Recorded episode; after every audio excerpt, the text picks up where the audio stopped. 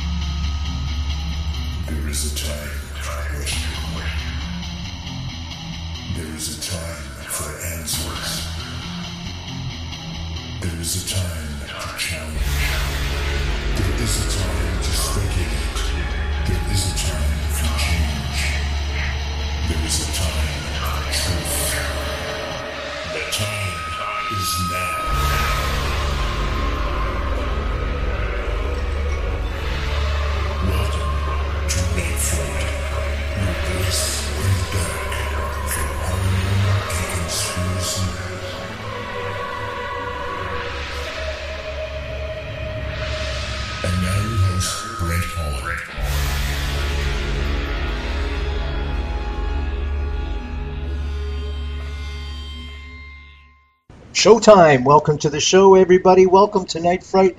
I'm your host, Brent Holland. Get the coffee going, get the tea going, get a beverage of your choice going. We're revisiting JFK tonight, the assassination with none better than Alan Dale, all the way from DC. As fans of this show will know, Alan is um, virtually an expert, in my opinion. He'll disagree with me on that one, on the Kennedy assassination and all things, all the machinations that went on behind the scenes. And uh, we're going to get into that in just a few seconds. I just want to welcome everybody to the show.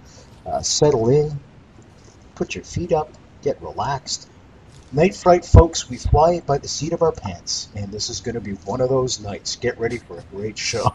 Now, in the past month or so, you've been working on a somewhat secret project, somewhat under the radar project. Would you like to tell the folks a little bit about that? the um, significant news that uh, person that I think is one of a small number of ultimate and leading uh, authorities on the infrastructure of the CIA uh, during the peak of the Cold War, a man named Dr. John Newman, uh, author of works of consequence in terms of um, contemporary American history, um, books which have challenged the orthodoxy of uh, the era and introduced new facts um, in areas which are of consequence for students of American history and uh, maybe in particular for students of uh, the assassinations. Um, first was uh, JFK in Vietnam, 1992.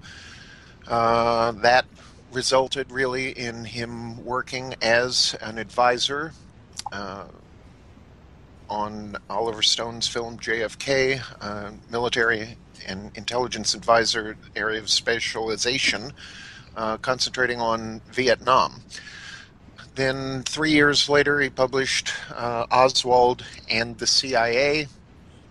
Uh, he was one of the experts called to speak before the Assassination Records Review Board to help them understand which areas were of greatest significance in terms of having access to materials to which we had been up until that time denied.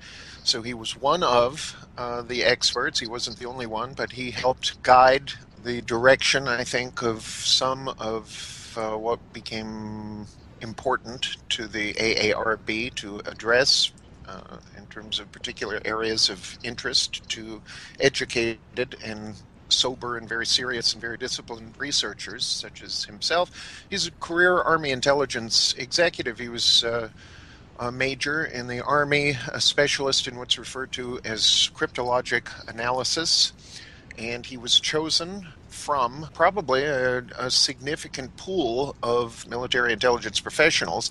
He was chosen by General William Odom, three star general, internationally renowned academic. Uh, General Odom left Army intelligence, was appointed to be the director of the National Security Agency, and Dr. Newman accompanied him and was his personal assistant for two years, which is a pretty significant deal.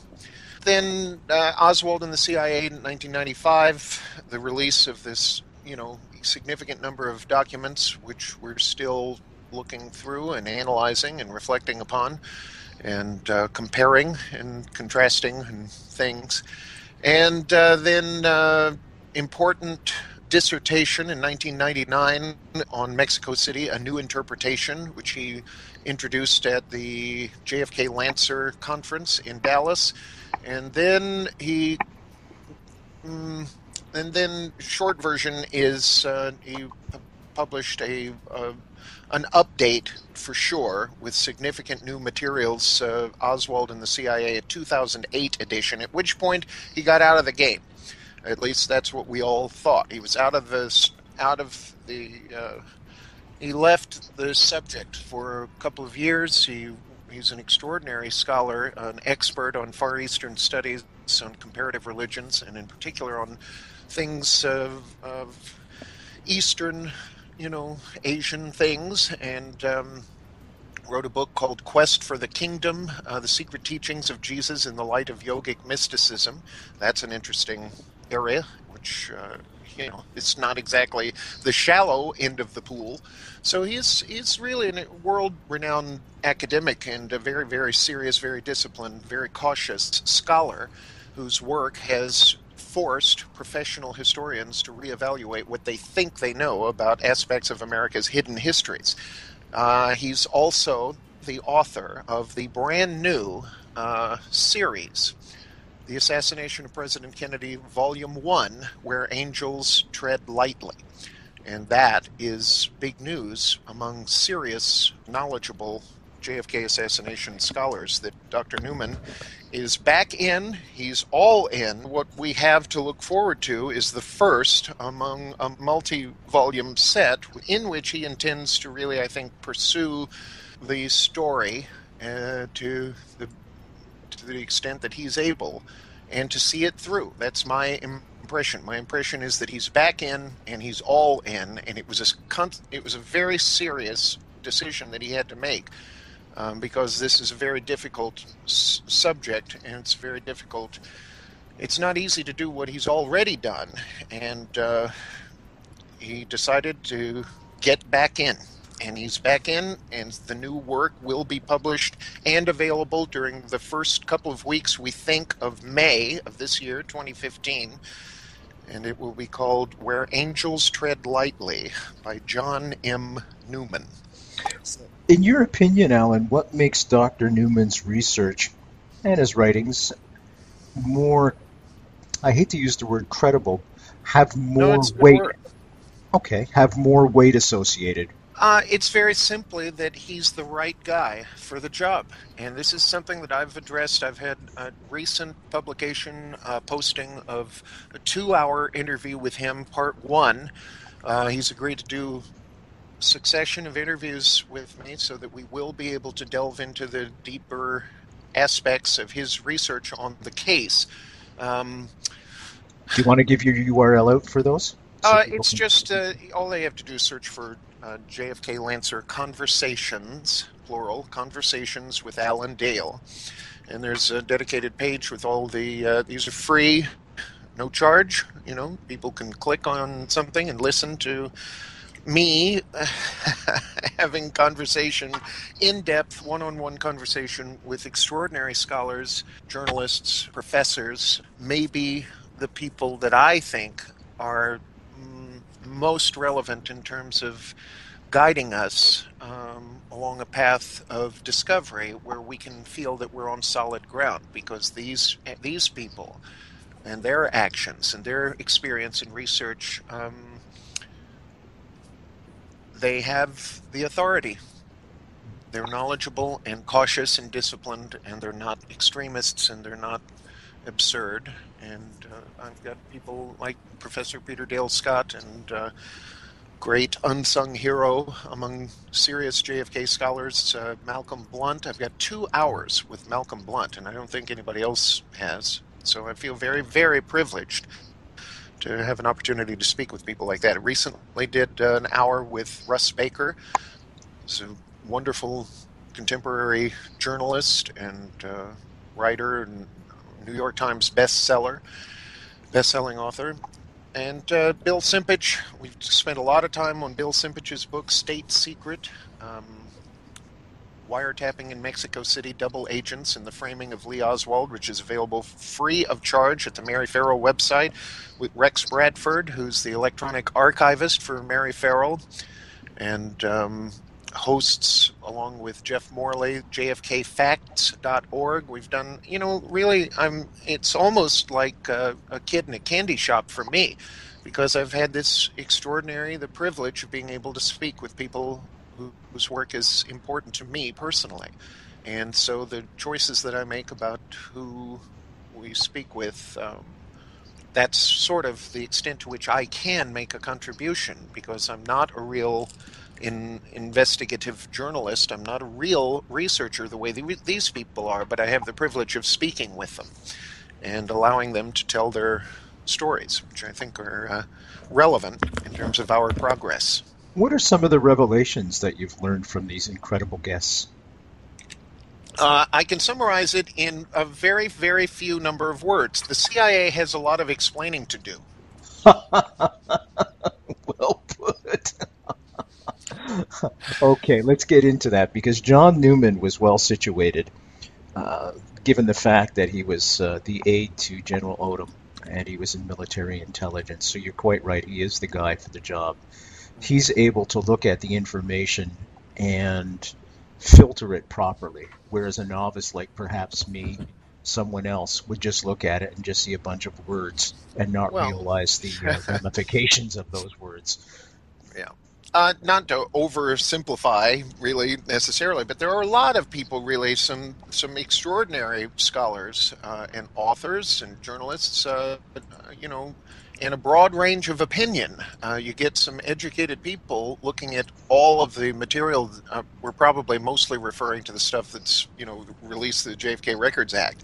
Uh, the efforts of people like Jim Lesar from the AARC. Jim Lesar has been, you know, a leading uh, force in terms of in compelling or impelling or making or encouraging or trying to get the CIA to release, you know, to comply with the JFK Records Act and to release materials um, in probably the focus of his work that has gotten the most press in the last 11 years or so has been his efforts along on behalf of Jeff Morley, former Washington Post reporter, to get the CIA to release their uh, operational files on a man named George Joanides that we about whom we've spoken quite a bit, I think, in the past. For those um, that are just joining us that didn't hear that particular episode, can you tell just a brief synopsis of who George Joanides is and why? Uh, he was a, uh, a, career in uh, officer, CIA officer stationed in the early '60s in the JM Wave station, South Miami, and uh, he was um, a he was assigned to an anti-Castro organization called the Revolutionary Student Directorate, or in Americanized acronym, English acronym is the DRE, with which Lee Harvey Oswald had some kind of shenanigans in New Orleans in the summer of 1963. So the fact that he was a paymaster for the DRE, which interacted with Oswald in a way that made news in the in the summer of 62 made news television coverage newspaper coverage radio rec- coverage Fast forward to 1978, I think, 1978, when the House Select Committee on Assassinations appoints two young lawyers to uh, be their representatives in investigating uh, the CIA's connections to things that would be relevant to an open and legitimate and honest investigation of President Kennedy's assassination, Dan Hardway and Ed Lopez. And these young men are sent to the CIA, where initially things are, if not hunky and dory, at least they're not god awful. They don't get god awful until a man is brought out of retirement to act as the liaison between these two young representatives of the House Select Committee and the CIA. The man they bring out of retirement is a man named George Joanides. Now, one of the questions that Dan Hardway, that Professor Blakey, that Ed Lopez, that the great late Gaeton Fonzi, author of The Last Investigation, tells this story tells his perception of working as an investigator for the House Select Committee. It's an essential and valuable book, uh, The Last Investigation by Gaeton Fonzi, F O N Z I. So the man that the CIA appoints to be the liaison between the, this pesky congressional investigation into the broad daylight murder of a popular sitting president is a guy they brought out of retirement. His name is George Joanides. And so these investigators, uh, acting on behalf of the committee with congressional authority, ask Mr. Joanides if he could help them find who was the CIA point of contact uh, in the summer of 1963 into the fall of 63 relevant period, which includes Oswald's interaction with the DRE, who was the CIA guy handling the DRE at the time and responsible for uh, distribution of funds. And you know they would keep track. There would be records of how much money the cia was giving them. All of that was authorized stuff. It wasn't off the books. It was authorized. Who so how hard can it be? Find out who was the cia representative handling the CIA's relationship with the DRE, this anti-Castro group, based uh, at least that chapter, that part that was interacting with Oswald in New Orleans in the summer '63, to which Mr. Joanides says, "I'll look into that." And you know, around 2001, 2002, something like that, our friend Jeff Morley, who's a brilliant guy and great writer, uh, and very, very disciplined, very serious um, researcher, serious investigative journalist, he discovers in one of the documents the news. And it's news that has been absolutely electrifying in the JFK uh, assassination research community because, among other things, it forced Professor G. Robert Blakey uh, to significantly revise his attitude about the work that the House Select Committee conducted uh, in cooperation with the CIA I mean, he's sensitive to the implications that basically the CIA was running a domestic operation to obstruct a congressional investigation into the murder of a popular president. And they did so in the form of obstruction of justice. And the CIA insisting upon some kind of autonomy to protect themselves to protect the agency to prevent their records from falling into the hands of the representatives of the citizens of this country.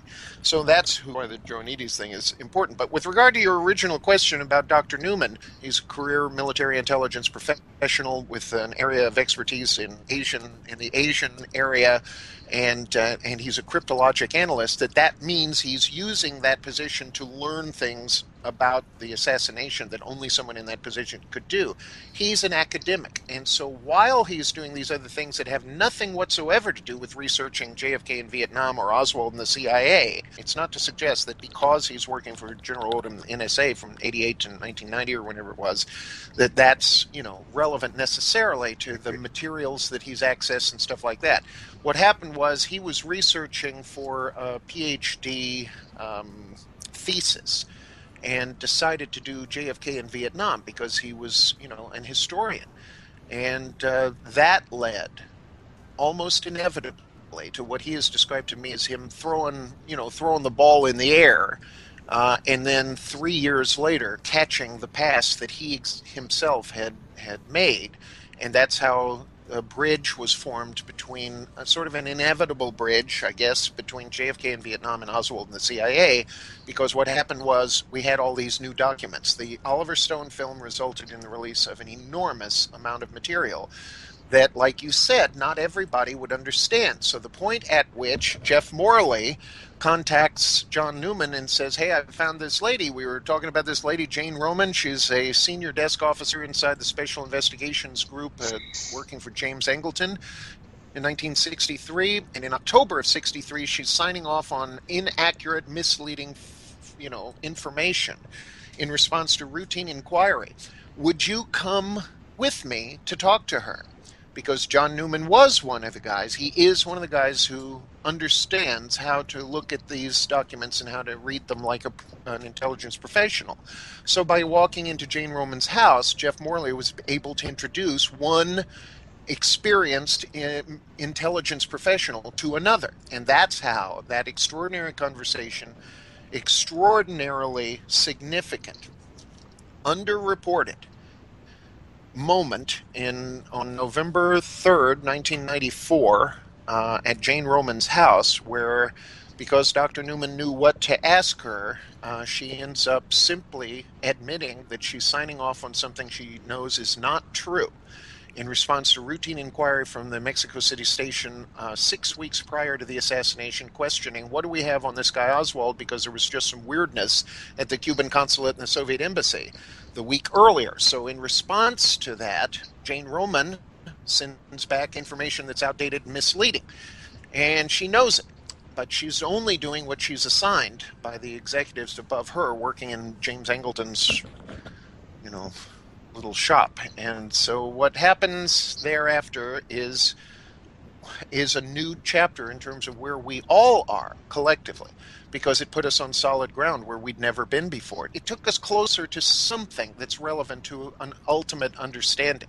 It's not a solution, but it's a it's a new place for us to pitch it tent and know that we're okay, we're on solid ground.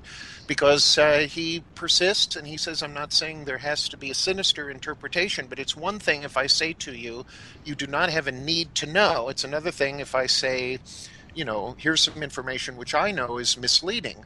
So he says to Jane Roman, I was a senior desk officer working for James Angleton in 1963. This is in October of 63, six weeks prior to the assassination. Just tell the folks who James Angleton is, real quick. Head bad think, guy. Head bad I, guy. Okay, fair enough. Let's let's move on.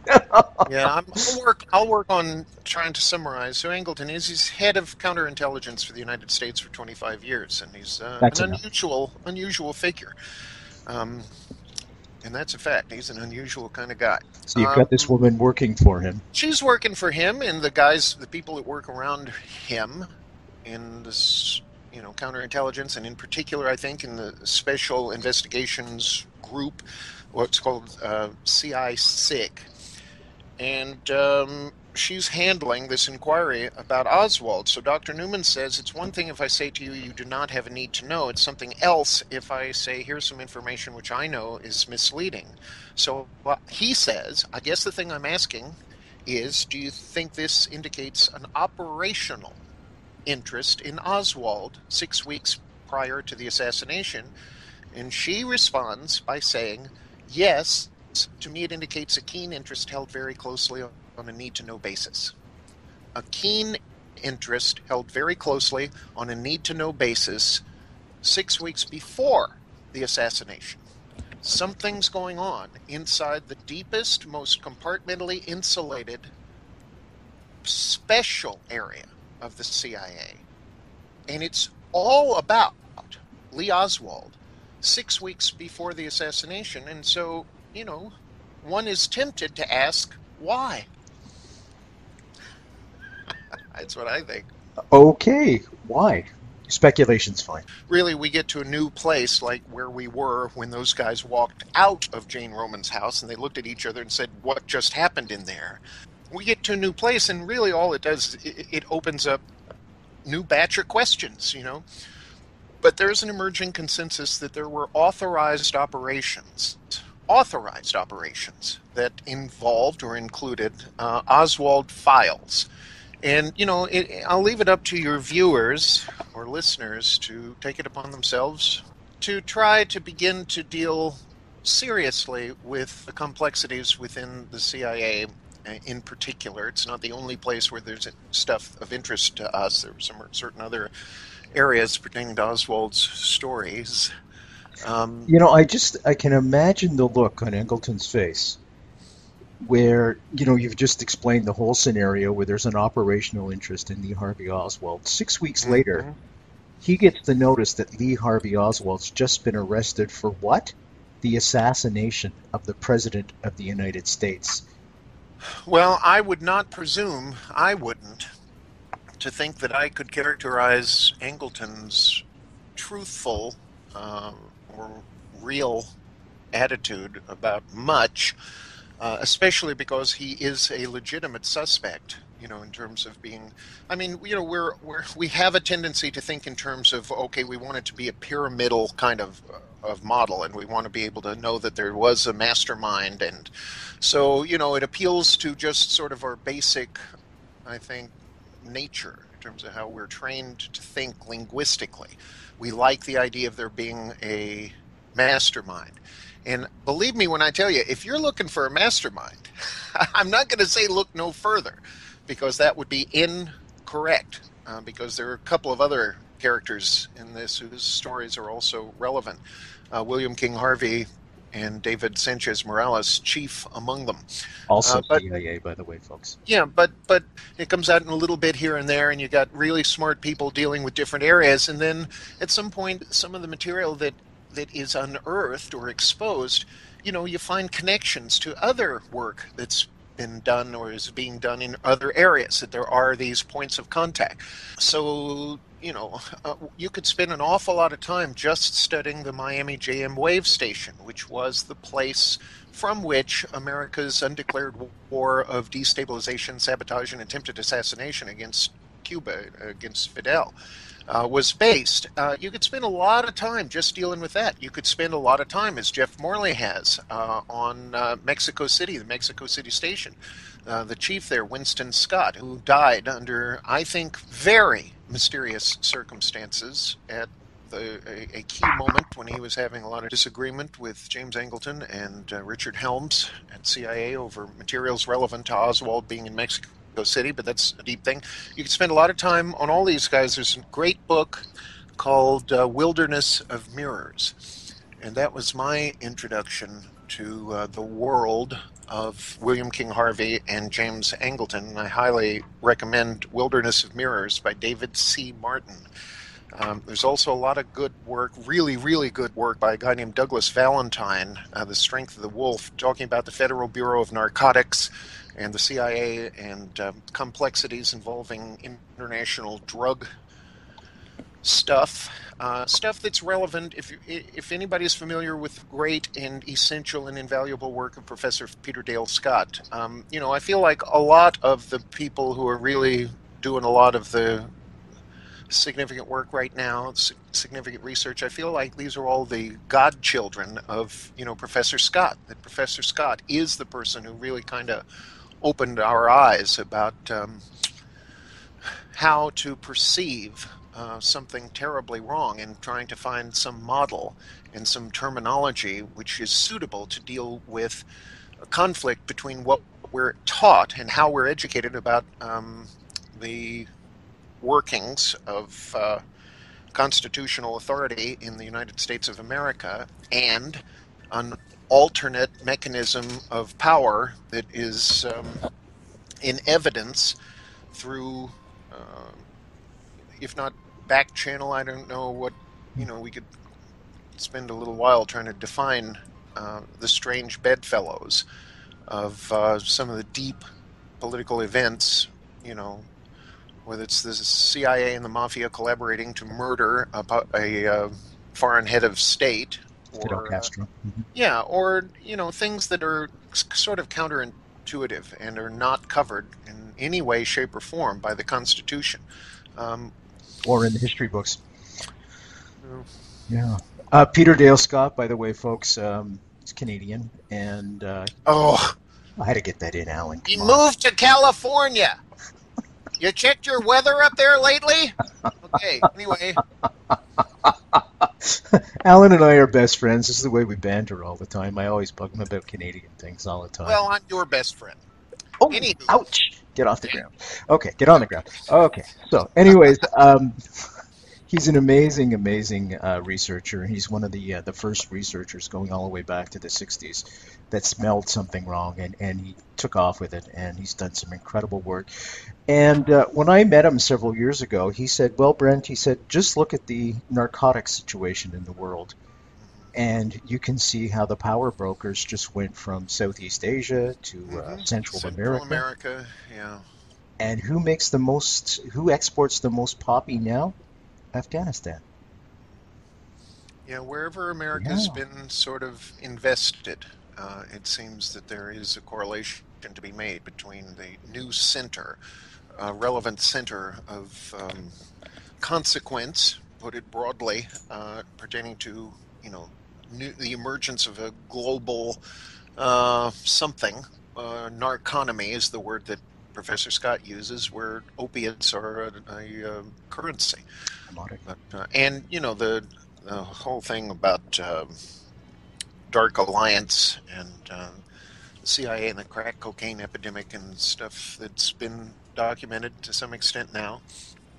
But in any event, um, Professor Scott is somebody that I think is, you know, of unique stature among the current generation of um, researchers, and um, and with good reason. And the only other person of you know of that kind of stature who is not published and whose work I think is also supremely influential behind the scenes is a man named Malcolm Blunt. Bingo. Yeah, Malcolm is pretty strong, and thank God he's on. He's, engaged in these efforts because it's nothing that's profited him financially or otherwise. www.nightfrightshow.com. There you will find links to JFK Lancer conversations in which Alan has interviewed most of the people that we spoke about so far tonight, the researchers. Uh, John Newman, for example, Peter Dale Scott, uh, Jeff Morley, uh, Bill Simpich, I'm missing a whole bunch, but you can Malcolm. find Malcolm Malcolm Blunt. You can find right. all those interviews right there. Yeah, two hours with Malcolm. I'm really proud of that because nobody's got two hours with Malcolm, and that's extraordinary. Very fortunate. So I'm bugging uh, Alan as we speak to make a book about these interviews because I think uh, there's so much valuable material there that it warrants being published without question. We'll see what happens with that in the future. George Joannides. Now, what's important there, folks, as we were explaining in the beginning, there's a committee set up by Congress called the House Select Committee on Assassinations in 1978 to investigate the Kennedy assassination. So they go to the CIA and ask for a liaison specifically to find out who the point man was for the CIA that was dealing with Cuban exiles, and the Cuban exiles were doing all kinds of dastardly deeds against Castro. So the CIA hands over this guy by the name of George Joannides. They say, okay, use this guy. He's one of our CIA assets. This was the guy that was the point man for the anti Castro Cubans and he just stayed quiet on it all. And it was only in 2001, I think you said, Alan, that Jeff Morley. Something like that, 2001, 2002. It was a big revelation. No I mean, kidding. It was really uh, in, indicative of, you know, exactly what it is that we've all sort of understood intuitively all along, which is that the CIA is not cooperative. Uh, but I don't want to spend too much time on the George Joannides thing. They're, they're, the the best work on that probably so far is uh, Jeff Morley's work, his book uh, "Our Men in Mexico: Winston Scott and the Hidden History of the CIA" is really important. Um, and uh, there, you know, there's some other stuff, but uh, Dr. Joan, Professor Joan Mellen has had a lot of, you know, she's done an awful lot, and I'd like to cro- to quote her.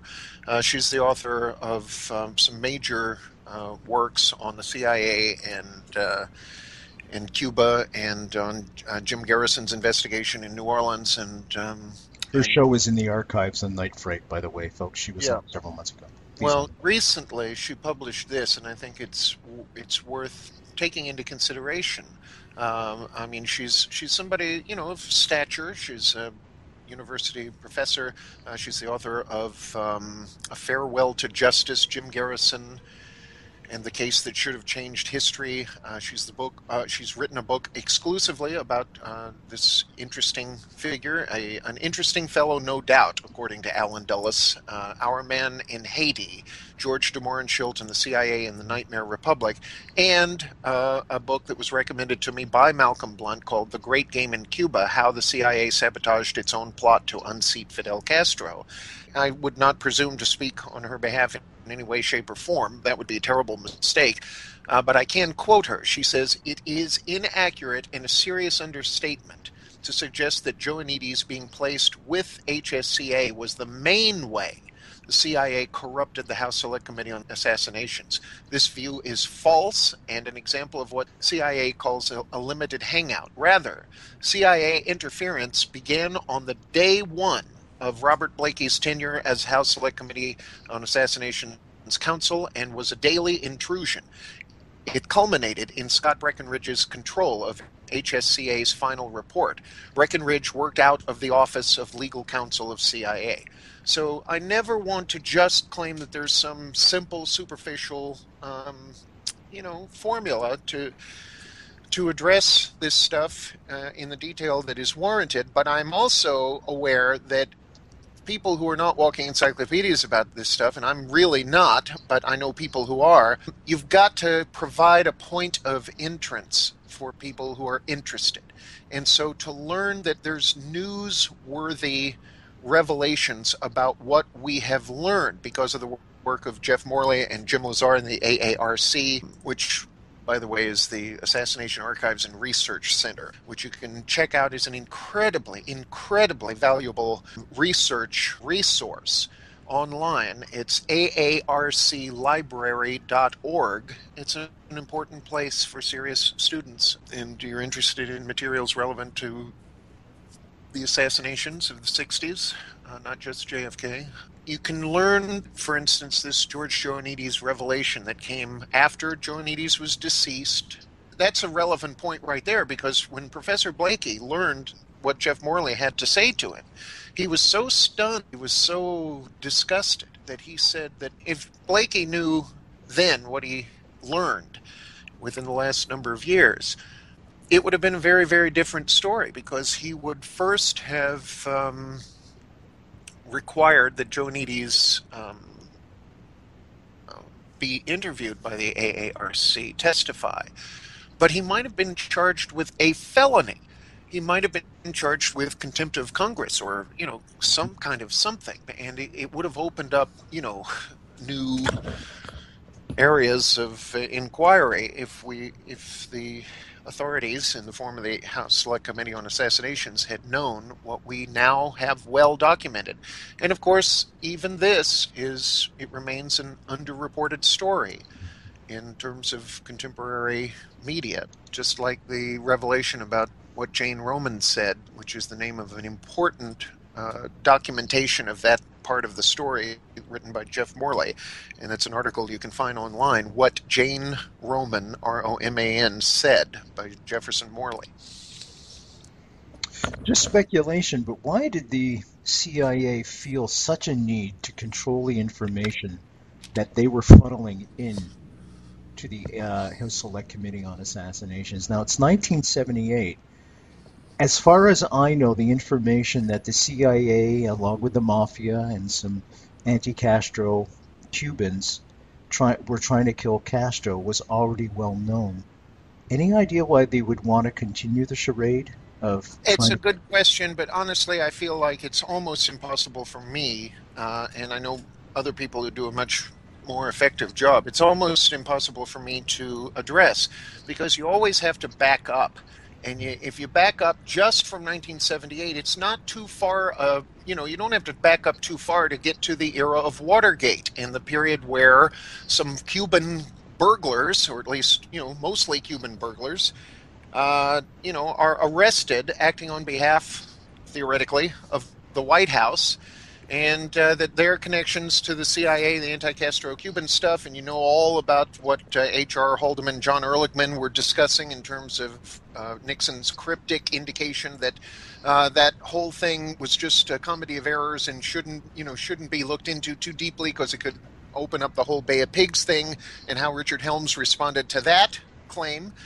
And all of that, you have to go back to the period of the FBI versus the CIA providing materials for the Warren Commission to judge and how John Whitten was taken off of, you know, his the report that he had prepared on Oswald turned out to be absolutely and utterly useless because uh, it turned out that Angleton had quite a lot of relevant stuff about Oswald that was not that uh, John Whitten was not allowed to have access to, and so Richard Helms says, "Well, we're going to just have Jim be the uh, contact with the uh, with the Warren Commission, and um, you know, I mean, there's some great books written about all of this stuff, and I, I never want to be the kind of person who simply says, "Well, if you'd only read what I've read, you know, then we, we won't have much to discuss." Well, let's jump back to John Newman now. John Newman wrote a book on Vietnam.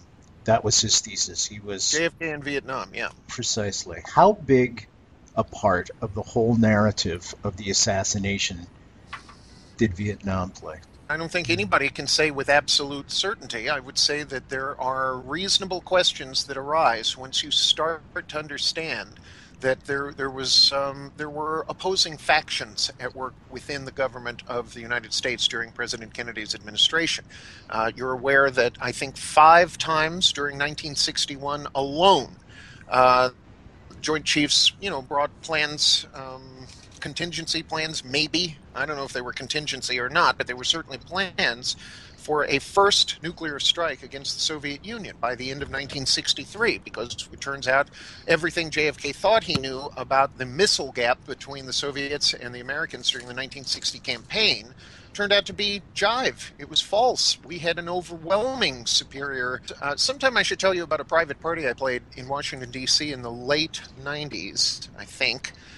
Uh, Go ahead, do it there if you want. I'm not sure if it was in the late 90s or not, but it was sometime in the 90s. It might have been around 1997 or something like that. I, I, honestly, I'm not positive. Could have been 95. Whenever it was, it was an interesting scene. It was at the Smithsonian's Air and Space Museum on the mall in D.C., and uh, it was a private party you know, and it was a party hosted by a guy named Ross Perot, and the people that he invited were all of the American and Soviet professionals who were responsible for America's space program and the Soviet Union space program. So I got to shake hands with Alexei Leonov, who was the first man to walk in space, uh, who was shaped like a fire hydrant and had hands made out of iron. And I was talking, you know, name drop, name dropping wise. I was speaking to Senator John Glenn, and it just so happened that uh, that Alexei Leonov was standing next to us, and Doug and, and Senator Glenn said to me, "Do you know Alexei?" And I said, "No, I don't believe I've had the pleasure." So I shook hands with this little bald, you know, guy made out of iron, shaped like a fire hydrant, and it's the first man to walk in space. And so this was an extraordinary thing. All the surviving cosmonauts, Yuri Gagarin's widow was there, I think, and uh, all of the, you know, all of the Mercury and Gemini and uh, Apollo astronauts and uh, you know, you never know who you're going to meet if you're standing around talking to John Glenn. I guess that's the moral to that story. Um, in any event, uh, where were we? Do we know? it is possible to throw me off. I guess I threw myself off. Uh, by the way, Alan Dale, folks, is a professional musician. He's a drummer. He's a drummer, and he was trained by trained, taught. I don't know what's the word you want to use by the best. Those guys were my mentors. They were. I was too young to be a friend of Buddy Rich's, but he was tolerant of me. I knew him well for ten years. I set up his drums about fifty times, and I traveled all over the country with Louis Bellson, who was like my father. Um, his wife Pearl Bailey was my aunt Pearl, who made me the best fried chicken I've ever tasted, and was very funny. And uh, I was had a very privileged number of years in the company of wonderful people who were great musicians. Let's go back to John Newman because this is a big revelation that he's back in. He's got a new book coming out, and I don't want you to give away any of the content of the new book. Is it going to stand the research community on its head when it comes out, do you think? I think what stands the research community on its head is that the right guy is um, up to his neck in the deepest end of the sort of research pool it will establish the necessary, according to Dr. Newman, context for uh, what I think he is characterizing uh, uh, in this way. And this is not a tagline, but it is something from the book, and I'll, I'll confide it. Uh, and the, the book's about to be published. There's one sentence in particular that is really registered with me. There is no darker story in our recent history than how the American struggle with Fidel Castro became entangled with the assassination of President Kennedy. And so, you know, I think that now we're more than 50 years after the fact of Dallas, and uh, and Dr. Newman has done more than anyone else. I mean, I, my position, very simply, and it's always possible, I have no idea what I'm talking about, but I believe that Dr. Newman has done more than any single individual to further uh, the implications of some of the work that extraordinary and wonderful and valuable researchers like Gabe Fonzi and, and um, Dan Hardway and Ed Lopez did for the House Select Committee on on trying to reveal and trying to explain, trying to understand uh, CIA connections to Oswald prior to the assassination, obviously prior to the assassination. So Dr. Newman's work is important because it literally is uh, peeling away some layers of the most um, covered or maybe covered up aspects of this the thing and a basic model that you and I spoke about a little bit in the company of people that I really love and admire, Larry Hancock and Bill Simpich, um, both of whom I th- think have some level of mastery in terms of understanding.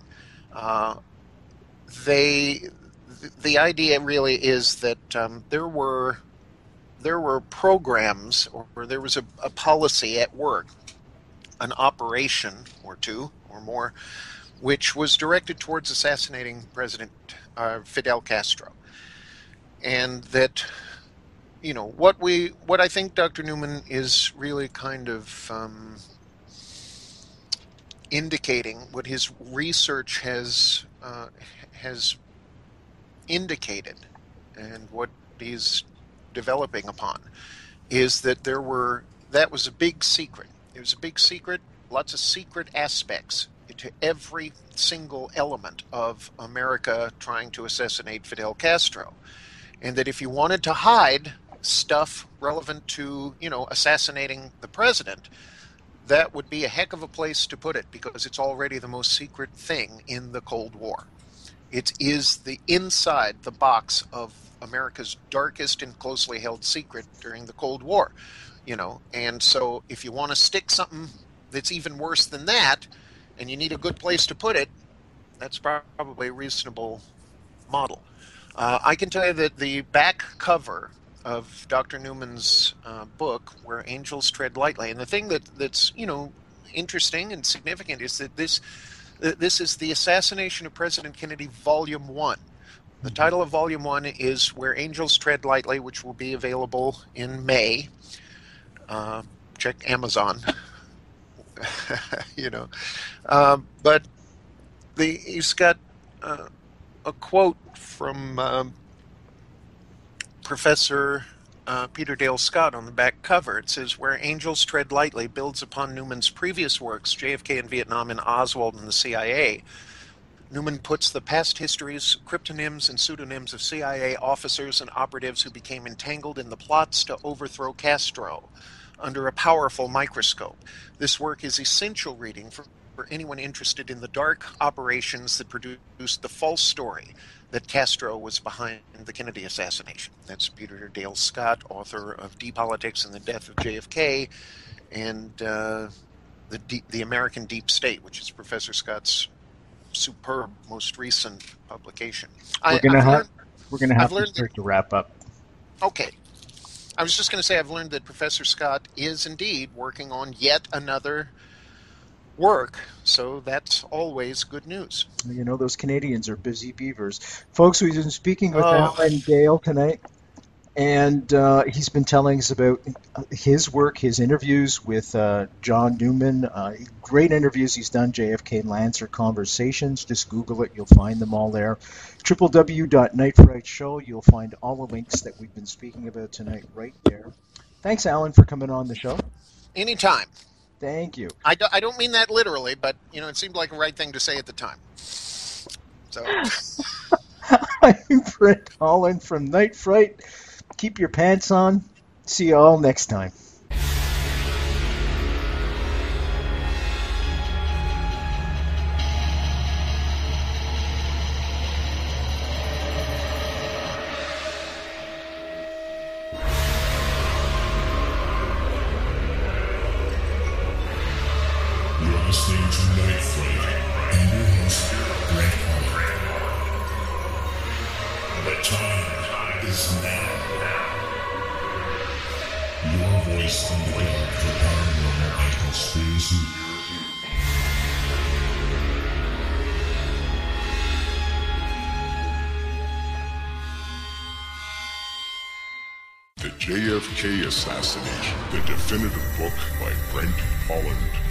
Inside the Oval Office to Dealey Plaza, first person witness accounts. Order yours right now.